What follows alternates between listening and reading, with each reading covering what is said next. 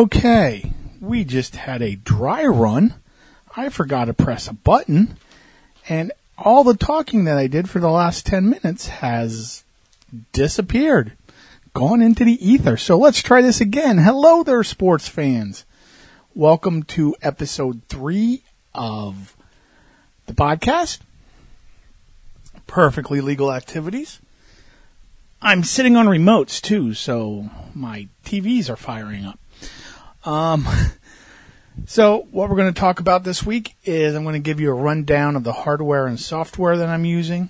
We'll do a little review of last week, and then we're going to go into this week's games.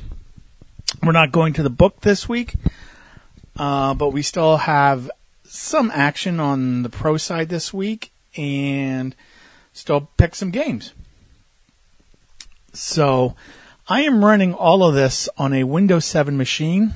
It's probably a 8 to 9 year old Sony that I keep around because it's got a Blu-ray player in it. It's got a solid state hard drive too, which helps things. It speeds the PC up.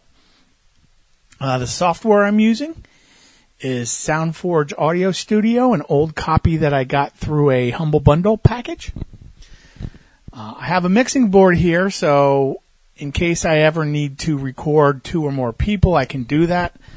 I could probably get a USB microphone in here and not have to, drive all this through the mixing board and set the mixing board up every time I do it. I may look into that, but, that stuff costs money, and we'd rather spend our money on bets. So, also, I am in the basement of my house, not my mother's house. My house. So I am not in a soundproof room, so you will occasionally hear house sounds. I hope you don't hear horse sounds. You will hear house sounds like air conditioning or kids or a wife or some such like that. Phone ringing. You'll hear that a lot. So we're going to go into our review of last week. I went 8-1-1 overall on games that I put money on. Now that 8-1 includes 1 and 5 from the preseason. So I picked 11 games on tickets last week, and I went 7-3-1, which is not too bad. I'll take it. Got some money last week, came in the black. So did Jimmy the Hook. Jimmy the Hook had a nice week playing the gimmick cards. My best pick last week was the Nevada Moneyline. I had that on a ticket combined with something else, so I didn't win off of it. But that was a pretty good pick, and the pick that I was probably most disappointed in was the Virginia Tech pick. I might still pick that game that way. They were a 2.5-point favorite over BC. Virginia Tech just turned the ball over too often in BC territory, and it cost them the game. Like I mentioned the gimmick cards before, I took a 6-team, half-point parlay card, put those 6 teams on a parlay. That would have paid 40-1. I went 4-2 on that card. I lost. The 2 games I lost was Wake Forest. I lost by 0.5 point, and I had a bad beat on the Northwestern game, Northwestern-Stanford. Pardon me there. The Northwestern-Stanford game, Stanford scored a late touchdown with under 30 seconds to go as Northwestern was trying to win the game. That ended up covering for Stanford and uncovering, if you will, for Northwestern, so I lost that game. I played a teaser card, which were 8 games, and I forgot what it paid, but it would have won me $75. So it was 15-1. Went 7-1 on that. Indiana beat Ball State by 10, and they needed to beat Ball State by 12 or more. So I came 1.5 points away from getting a little more money. All in all, pretty good week for week one, first week of the season. Get some money back, coming back from them. It's always a good thing. I already had a push, too. That was odd. That was a very odd push, as a matter of fact. It was Memphis. I had them at -5 over Ole Miss, and they actually tied that -5 on a safety late in the fourth quarter. Couldn't get any more points on the board to complete that card for me.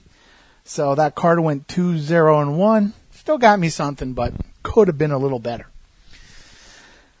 So, like I said, this week we're not going to a book, but there are still games I want to pick.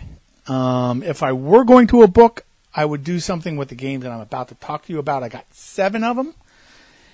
About 4 of these games are teams that lost on the road last week and are coming back home.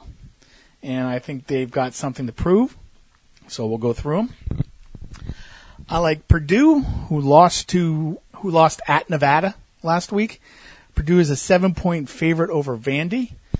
Vandy played Georgia last week and did not move the ball at all. I expect Purdue to pretty easily cover this game. Purdue should win going away, as it were. I have Tulsa, who covered last week actually at Michigan State. They play San Jose State this week. Tulsa's a 7-point favorite. I'm taking Tulsa. San Jose State has been one of the worst Division I football programs over the last couple years, so we don't expect great things from them. I'm hoping University of Central Florida is going to keep rolling over Florida Atlantic this week. UFC is a 10.5-point favorite. We're taking them. Fresno, which covered at USC but lost, hosts Minnesota. Fresno is a 3-point home dog. Minnesota at home this past week only beat a FCS opponent, very good FCS opponent, by 7, South Dakota State. So we're taking Fresno State here to cover the points, and that'd be a good money line bet this week, I think, taking Fresno to win outright. 8 o'clock on the ACC network, we have Miami and UNC. Miami's a 5-point favorite. I think Miami has had 2 weeks to solve some of the issues they had on the offensive line, and I expect them to win over a UNC team that's coming off of a high by beating South Carolina. So we're taking Miami -5.5. Also, another team that lost on the road last week, UCLA. They are home, and they are laying 8 points against San Diego State. San Diego State barely beat an FCS opponent, Weber State. They won 6-0. I think UCLA starts to get some things rolling here. So San Diego State is just not good, and I think UCLA is a little better than they showed. So I'm riding the Bruin train again, taking them -8. I've got one over-under for you this week. The Penn State-Buffalo game is 56 points for the over-under. I'm taking the over.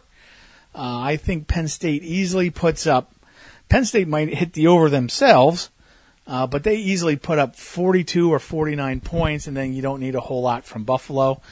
Penn State took some flack last week for maybe running up the score, so maybe they get into the – say late third or fourth quarter and ease up a bit, and Buffalo can put some points up on the board there. So those are the 7 games that I have going on this week.